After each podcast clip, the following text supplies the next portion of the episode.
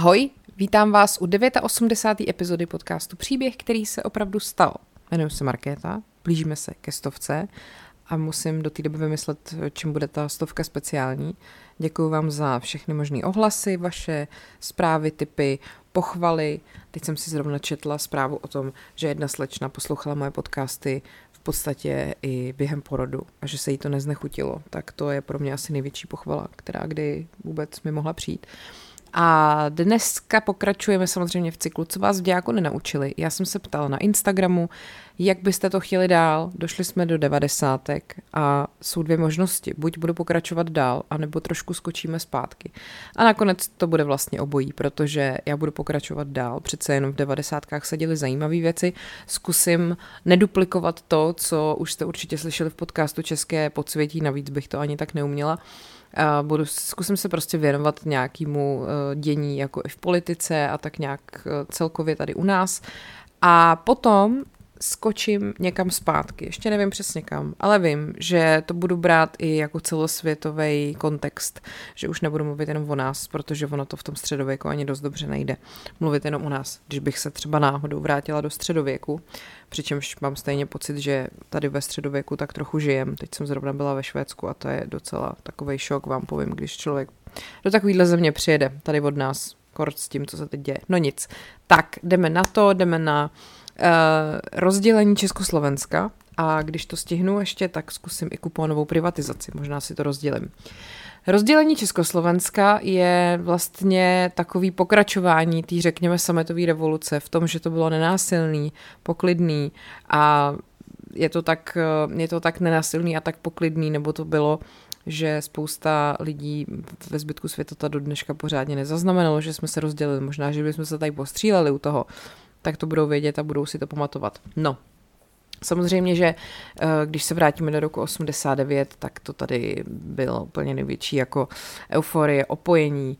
Eh, Havel byl zvolený na hrad a sametová revoluce prostě vrcholila a země se vlastně chystala vstoupit do nějaký nové éry po těch 40 letech eh, s komunistama. Jenomže potom, 2. ledna 1990, Václav Havel odjel na svoji první oficiální cestu v prezidentské funkci do zahraničí a jel do Německa. Hm, blbý. A tady možná spousta lidí se shoduje na tom, že už vlastně začala nějaká ta cesta k rozdělení toho státu, protože uh, on prostě po svém zvolení nenavštívil Bratislavu, což mu zazlívali některý slovenský i český politici. Uh, Um, bylo to s podivem. Václav Havel věřil symbolům, ale tady prostě nevěděl, netušil, nedošlo mu to. Cesta rovnou z Hradčan do Bratislavy do katedrály svatého Martina, kde byly korunovány přes dvě desítky uherských králů, by byla symbolem českého uznání Slováku jako svébytného národa, řekl třeba Petr Pidhart pro aktuálně CZ. Uh, Petr Pidhart mimochodem byl v letech 90 až 92 vlastně v čele české vlády. No, takže uh, vlastně spoustu Čechů na tom jaře 90 najednou bylo jako šokovaných, že se tady začala objevovat otázka toho, že bychom se s těma Slovákama mohli jako rozdělit.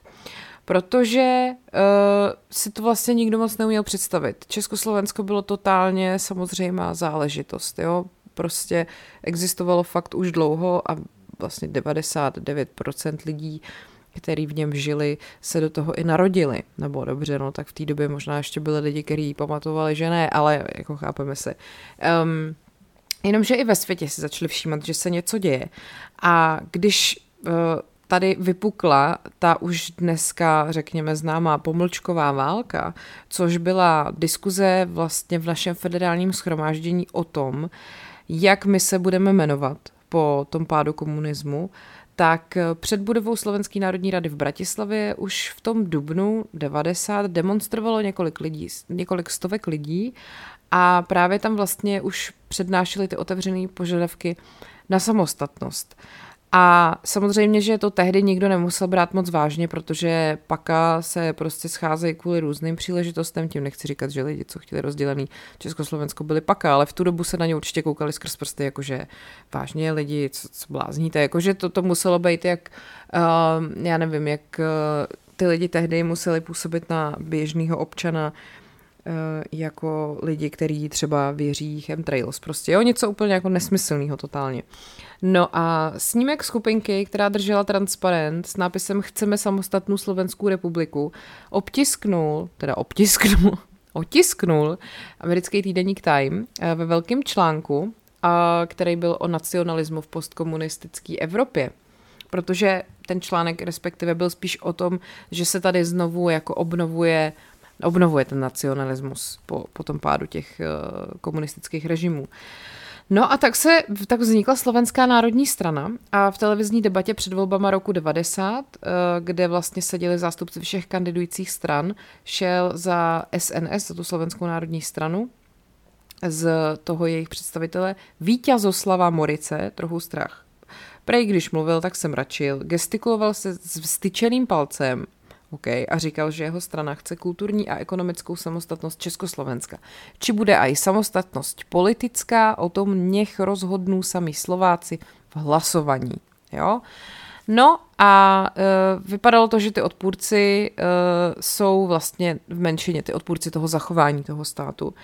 Um, pamatuju si velmi přesně, že při jedné rodinné debatě někdy začátkem roku 1990 jeden náš známý poznamenal, že do roka maximálně dvou let se Československo rozdělí. A neříkal to s nadšením. Tehdy jsem se tomu smál, ale později jsem si na to vzpomněl mnohokrát. Vypráví Karol Wolf, Slovák a bývalý uh, bratislavský zpravodaj deníku uh, Mladá fronta dnes. No tak ono, když třeba Roman Primula před dvěma lety řekl, že pandemie bude trvat dva roky, tak jsme se tomu taky smáli, že jo. No a kde jsme ty vole? Eh, na české straně eh, začínala sílit taková podrážděnost vůči těmhle těm různým slovenským řekněme, požadavkům, různým provokacím, protože eh, spousta Čechů se to bralo vlastně osobně, jo? že měli pocit, že ta nespokojenost těch Slováků vlastně taková kritika Čechů. A uh, Vladimír Mečiar, tehdejší, uh, nebo teda budoucí vlastně premiér slovenský, napsal uh, knihu o tomto rozdělování Československa, která se jmenuje Jak praskaly švy. A v rozhovoru pro tu knihu Václav Klaus uved, že jeho reakce na jaře roku 1990 na tyhle ty první zmínky o rozpadu Československa byly taky úplně jakože WTF. Byl jsem šokován, když se myšlenka na rozdělení objevila. Myslel jsem si, že se všichni zbláznili. Byl jsem z toho strašně, opravdu strašně rozlomený. No.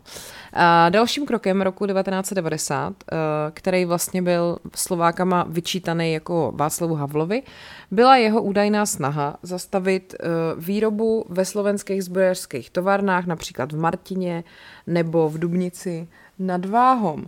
A uh, to vlastně v některých regionech, tohleto omezení výroby nebo úplný uh, zastavení výroby těch provo- nebo zastavení těch provozů vlastně zvýšilo v těch regionech nezaměstnanost a jakože hněv nad diktátem z Prahy. Jo? A ta slovenská národní strana tenhle ten eh, krok pak hodně používala v kampani jako takový důkaz o tom, že Slováci si o sobě vlastně nemůžou rozhodovat sami a že doplácejí na to, že jsme v té federaci a že za ně rozhoduje jakoby prezident, který je vlastně český.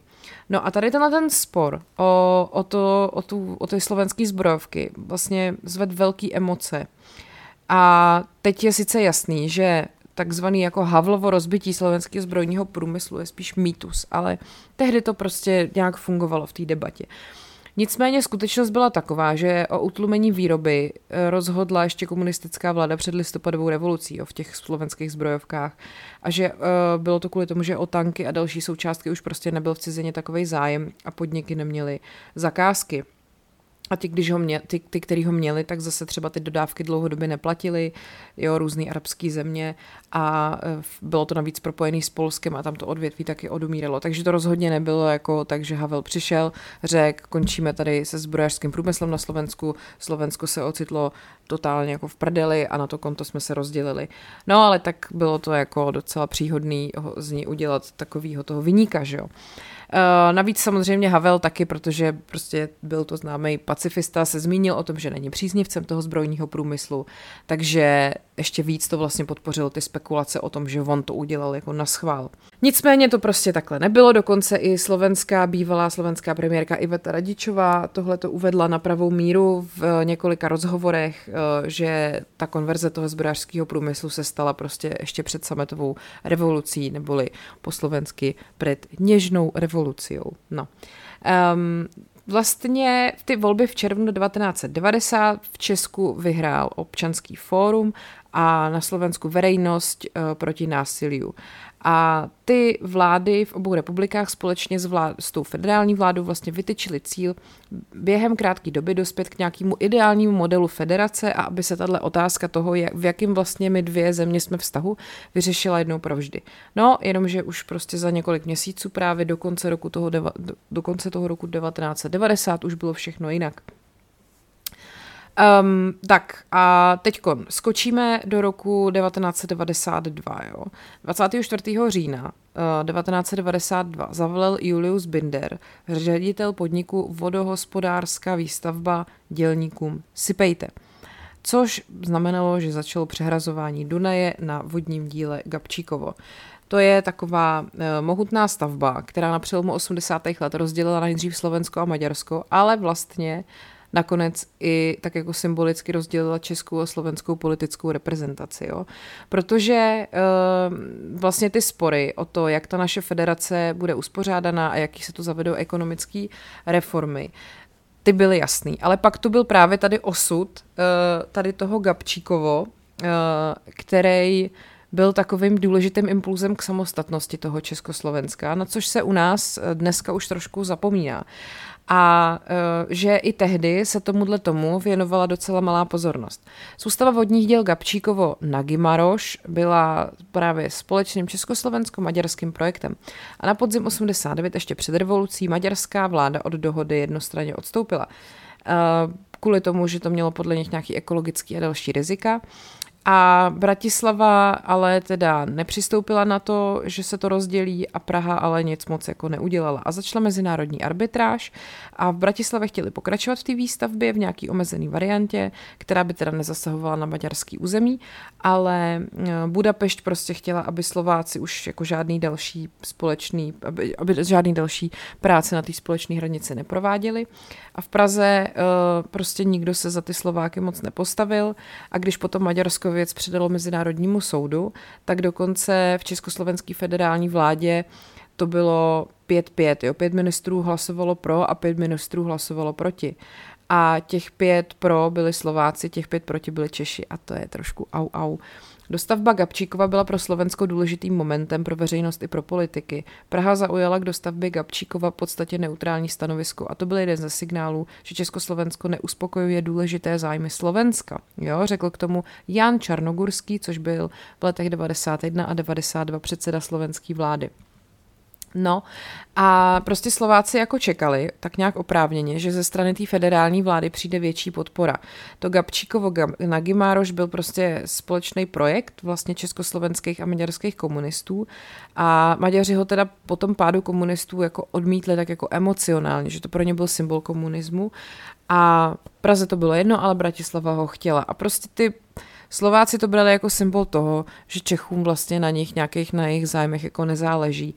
Takže a Slovensko nakonec teda vyhrálo všechny ty mezinárodní soudy a arbitráže a Gabčíkovo je funkční, na Gimároš teda není. A výsledkem je, že slovenský povodí Dunaje je výborně chráněný před záplavama a takže vlastně pro Slováky dobrý, ale uh, vlastně v tom roce 92 tady tohle přehrazování Gabčíkova bylo takový symbolický jako symbolický oznámení toho, že Československo končí. No, eh, když se teda ještě, když skočíme zpátky do toho roku 1990, tak eh, tam bych řekla, že se první potíže objevily, když prostě se řešily ty jednání o tom, kdo bude mít jaký kompetence, co bude vzájemná spolupráce, co se nechá jako té federaci, a uh, jednalo se v Luhačovicích, v Pěšťanech, v Trenčianských teplicích. A na podzim roku 1990 Slovenská národní rada schválila jazykový zákon, který přiznával menšinám právo užívat vlastní řeč, což byla v jejich případě hlavně maďarština. To se nelíbilo příznivcům slovenské národní strany a uh, ten DAV dokonce na demonstraci vyrazil dveře v budově Slovenské národní rady. Jo. Eh, Mečiar se tehdy postavil proti nacionalistům a ostře napadl Matici Slovenskou, která organizovala protestní hladovky a požadovala zákon, který by stanovil jako jedinou úřední řeč na území Slovenska slovenštinu. V prosinci potom slovenský premiér přitlačil. Jo. Chtěl, aby ten zákon o vymezení pravomocí federace a obou republik přijala Česká národní rada tak, jak ho navrhnul slovenský parlament. No, jenomže pak přišel další rozkol na jaře toho dalšího roku, protože Mečiar opustil eh, stranu VPN, a založil vlastní stranu, která se jmenuje HZDS, Hnutí za demokratické Slovensko, a rezignoval na svoji tehdejší premiérskou funkci, kterou pak převzal právě Jan Čarnogurský jak jsem říkala, Mečiar napsal tu knihu Jak praskaly švy a e, ten tam k tomu říká, že československý napětí mělo i jako hospodářský důvod, protože Tady se jako chtěla e, provést taková, řekněme, radikální tržní reforma, o tom budu mluvit, kuponová privatizace a tak dále, ale na Slovensku to takovou podporu nemělo. Eh, řešili jsme základní problém, jak vůbec postavit novou ekonomiku, jak nově postavit ekonomiku, neboť se už chystaly strukturální změny, z nichž vyplývalo, že plošně padne hornictví a výrazně se sníží hutnický průmysl. Eh, a teď tady prostě dává příklady, co všechno jako mělo končit. Dostali jsme se z Čechy do ekonomického sporu. Z čeho má Slovensko vlastně žít? Jak máme ekonomiku sanovat? Česká republika na tom byla bez pochyby lépe. My jsme měli minimum spotřebního průmyslu, navíc většinu výrobků jsme vyváželi na východ, což prostě samozřejmě už nikdo nechtěl po pádu Varšavské smlouvy. No, jako já si vlastně vůbec nedovedu představit tu složitost té situace, ve které ty politici tehdy byly. Nejen jako, že se měnil režim, že se musela provést ta ekonomická transformace jako jako toho státu jako takového, ať už to bylo Československo nebo Československo. Od toho nějakého uh, centrálního plánování ekonomiky k nějakému jako tržnímu hospodářství. O tom budu mluvit potom u té kuponové privatizace. A do toho ještě řešit, jaký kompetence má jaký stát v té federaci. Jestli jsme teda jakože federace dvou států samostatných, jenom prostě jsme nějak spojení ekonomicky, politicky, nebo jsme jako víc. Jo? A, a to je prostě strašně složitý téma. A vlastně si myslím, že to jinak dopadnout nemohlo, ať už se tam jako v tu chvíli dělo cokoliv.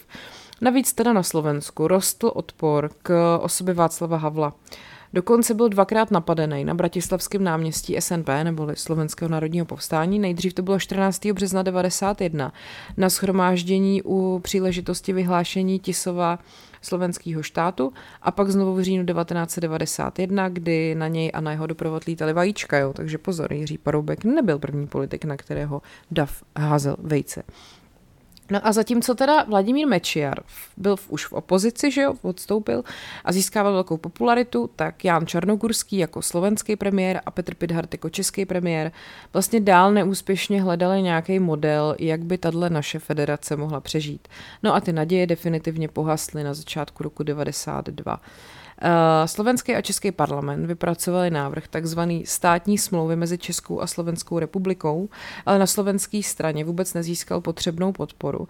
Takže 11. Eh, března 92 předsedové obou parlamentů, což byla u nás Dagmar Burešová a Fero Mikloško na Slovensku. Mimochodem Dagmar Burešová je ta obhájkyně, eh, která obhajovala vlastně příbuzný Jana Palacha po jeho smrti, nebo respektive obhajovala, no jako obhajovala, je při soudním sporu uh, po té, co se vlastně tehdejší režim k jeho památce zachoval jako blbě.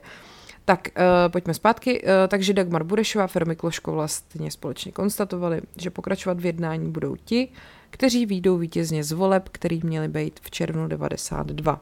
No a tehdy z posledních československých voleb vyšel vítězně, vyšla vítězně strana ODS Václava Klauze a právě HZDS Vladimíra Mečiara.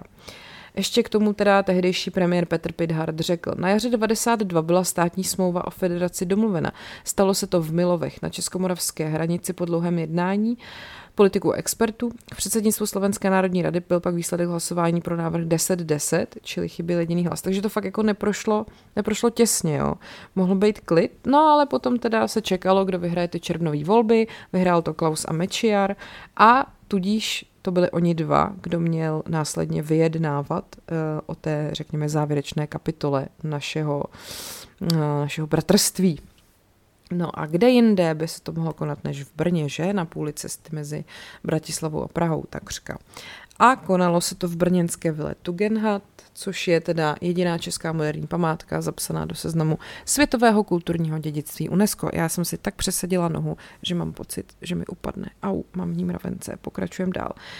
Tak a právě tady, právě uvnitř Vily Tugendhat a v její zahradě se delegace ODS a HZDS definitivně domluvili na zániku společné federace k datu 1. ledna 1993. A e, vlastně po jednání 26. srpna to sdělili e, Klaus s Mečiarem veřejnosti a e, je to tak, je k tomu udělaná taková fotografie známá, kdy oni dva sedí pod platanem na zahradě, nemají na sobě sako, kluci úplně se rozděli. No a když teda se podíváme na to, jak to bylo trošku více jako do detailu, zmiňovaná klíčová schůzka už byla totiž druhá, tato, o který mluvím v tom srpnu, co se tam konala, protože ta první se odehrála už 8. června, pár dní po těch volbách. No a z výpovědi samotných aktérů vyplývá, že návrhy na úplný rozdělení tehdy ještě nepadly, ale bylo zjevný, že každá ta delegace prostě mluví trochu jinou řečí. Ano, jedna mluvila česky a druhá mluvila slovensky. Uh, no nic. Klaus teda trval na federaci, uh, i když ji prej nazýval decentralizovanou.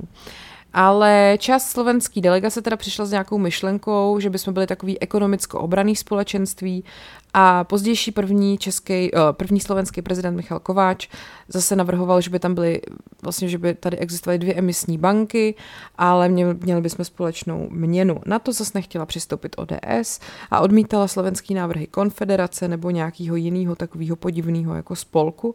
Eh, politik Jan Stráský z ODS, který byl vlastně poslední československý federální premiér po volbách 92, eh, Eh, na to vzpomínal. Jednání byla věcná, ale někdy i vzrušená a dokonce i silně konfliktní, ale obě strany ve všech momentech věděly, že nemohou zůstat bez výsledku.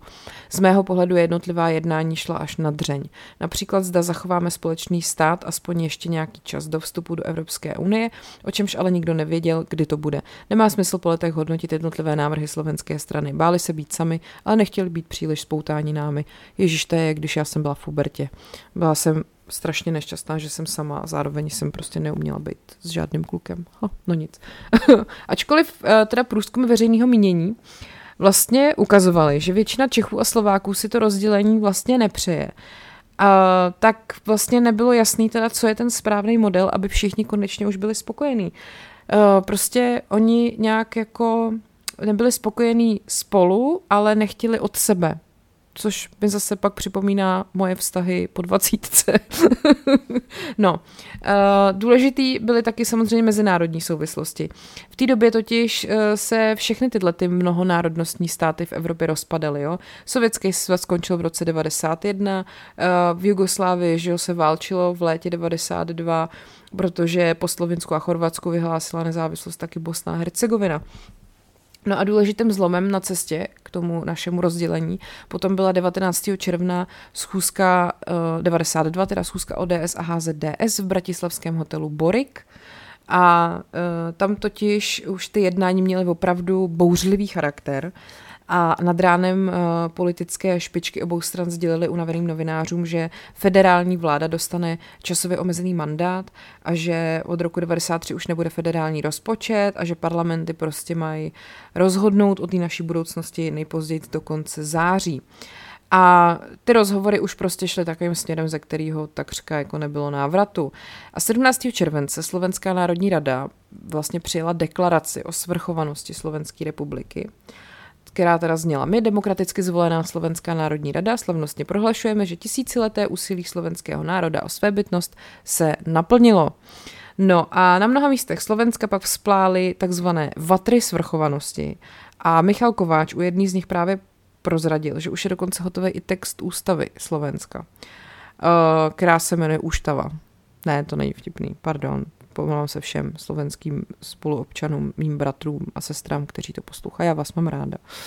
Uh, tři dny poté prezident Václav Havel potom abdikoval na prezidentskou funkci, protože řekl, že nemůže nést odpovědnost za vývoj, na který vlastně přestává mít vliv a pozor, s vyhrnutými rukávy od košile a sakem přehozeným přes rameno odešel z Pražského hradu jako řadový československý občan. Byl to frajer prostě.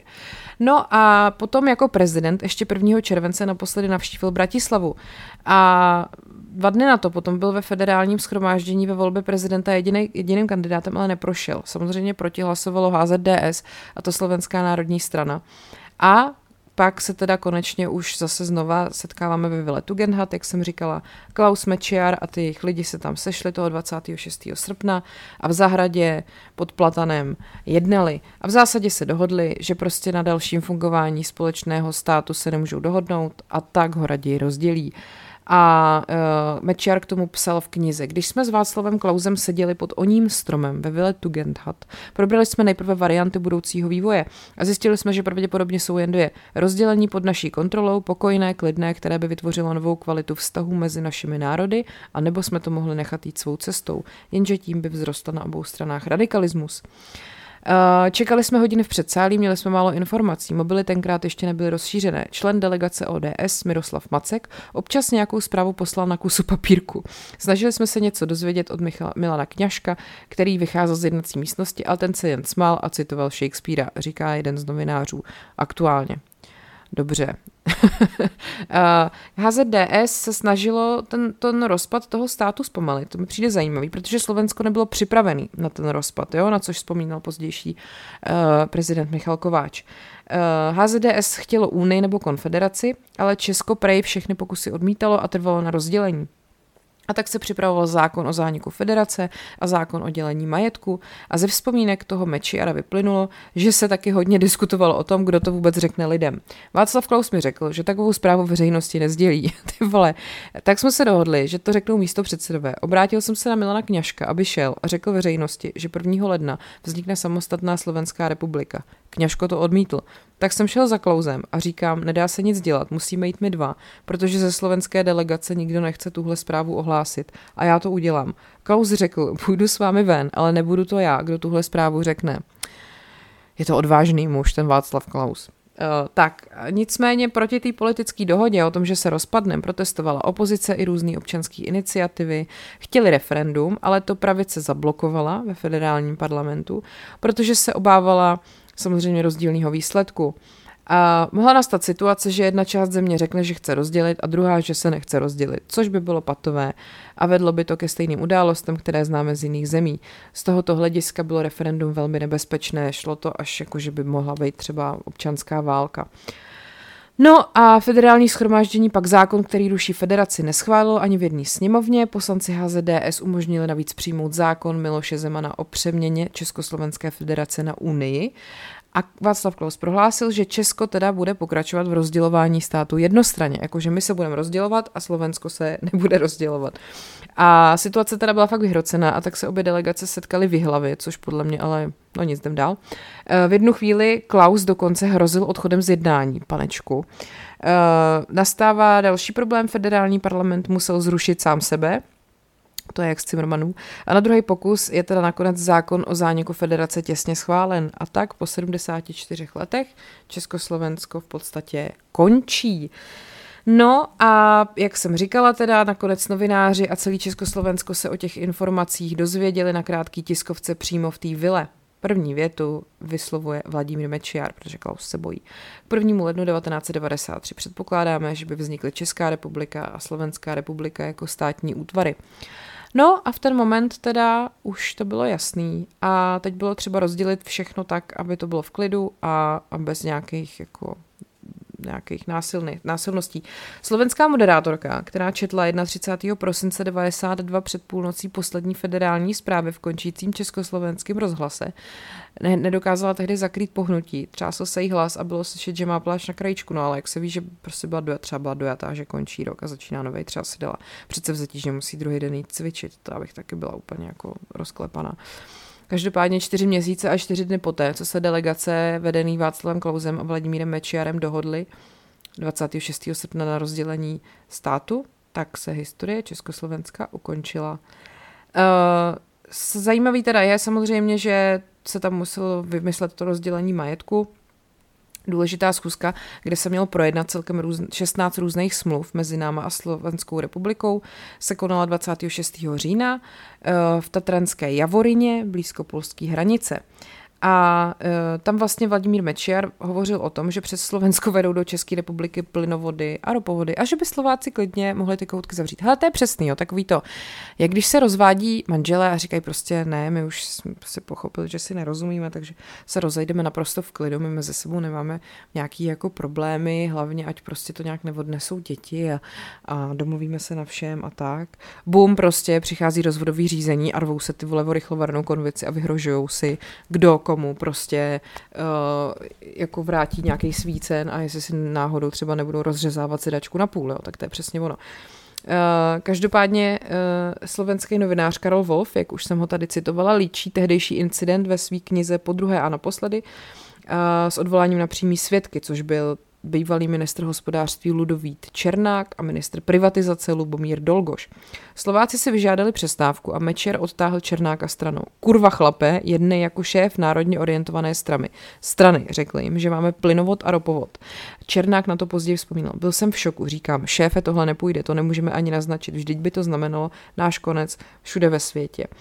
Eh, Mečiar tento problém nadhodil, ale poté se v jednací síni rozhostilo tak mrazivé ticho, že se k němu už nikdo nevrátil. Takový to jako, že Mečiar sedí a čo keby jsme vám uh, ty oné ropovody a plynovody zastavili nebo prerušili, ha? Ticho. OK, tak, tak nic, tak, tak jdem dál. no, pamatujeme, pamatuju si, že jsme, jo, to tady popisuje novinář MF dnes Petr Nováček. Uh, pamatuju si, že jsme tam dlouho čekali v zimě a silném větru. Pro všechny novináře tam tehdy na odesílání informací do redakcí byly jen dva pevné telefony. Členové delegací byli ubytovaní v chatách postavených pro členy UVKSČ. Jan Ruml spal v té, kterou využíval Vasil Bilak. Byl to v podstatě takový malý lovecký zámeček. To je prýma. Eh, no a takže ty jednání byly ostrý, ale nakonec to mělo jako úspěšný konec. Eh, že prej politici obou republik si udělali přestávku, šli ven, kde ležel sníh a tam se koulovali. To je moc hezký. Eh, nakonec se k myšlence o ropovodu a plynovodu Vladimír Mečiar vrátil ještě jednou v rozhovoru pro německý časopis Der Spiegel v roce 93. Um, každopádně vlády obou zemí hlavně vedly spor o českou pohledávku vůči Slovensku z majetku bývalý Československý státní banky a Česká národní banka kvůli tomu zadržovala 9 tun slovenského zlata. Jo? A právě, že Mečiar eh, zase znova mluvil o tom, že zavře on jako hůdky, pokud Václav Klaus uh, bude nadále považovat slovenské nároky na zadržování zlata za Naprosto, ale naprosto absurdní. Češi by neměli zapomínat, že všechna energie, kterou dostávají, vede přes Slovensko. Kdyby nastala porucha v dodávkách ropy, nevydrželi by to déle než 10 dní. No takže prostě Vladimír Mečiar očividně měl nějakou silnou fixaci na ty kohoutky k tomu ropovodu a plynovodu a nedělal nic jiného dva roky, než všem vyhrožoval, že to zavře. Nicméně po prodělení toho federálního majetku obě ty strany souhlasily s principem 2 ku 1, prostě podle počtu obyvatel, a zmíněný majetek přesahoval 470 miliard tehdejších korun, ten proces dělení majetku možná nebyl úplně transparentní, ale byl spravedlivý. Transparentní to nemohlo být kvůli tomu, že rozdělení se muselo provést rychle. V každém případě ale došlo k menším ztrátám, než kdyby se Slovensko a Česká republika obývalý společný majetek dlouho hádali, uvedl třeba právě ten Jan Čarnogurský.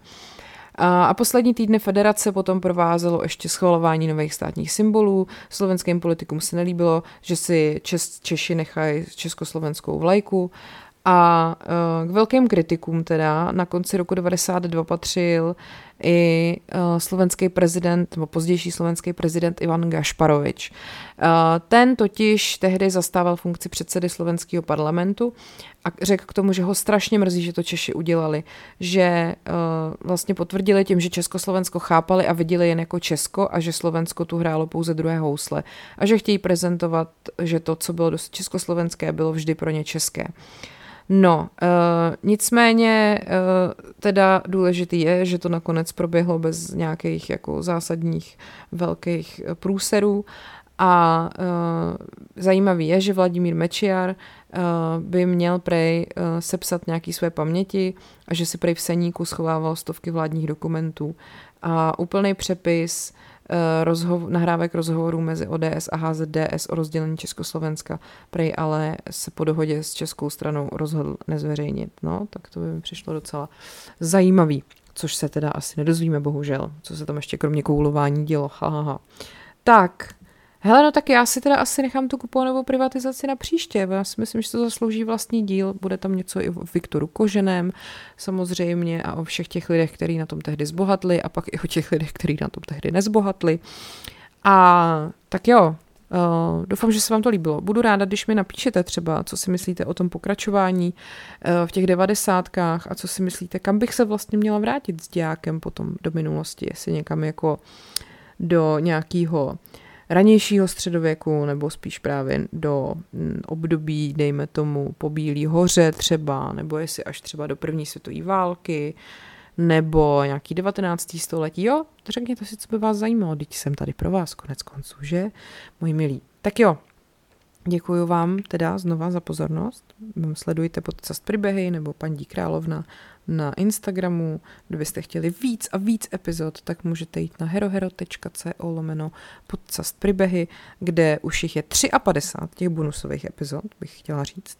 Děkuji vám ještě jednou za ohlasy na očkovací epizodu, ty mi pořád chodí a jsem za ně ráda. Nejvíc si vážím fakt toho, že Uh, ačkoliv jsem vlastně tam vůbec nemluvila o covidovém očkování, tak uh, že mohlo to prostě nahrát spoustě lidem k různým hejtům a nestalo se, takže děkuju. A to už asi opravdu všechno. Tak jo, tak se mějte, ať je váš život příběh, který se opravdu stal.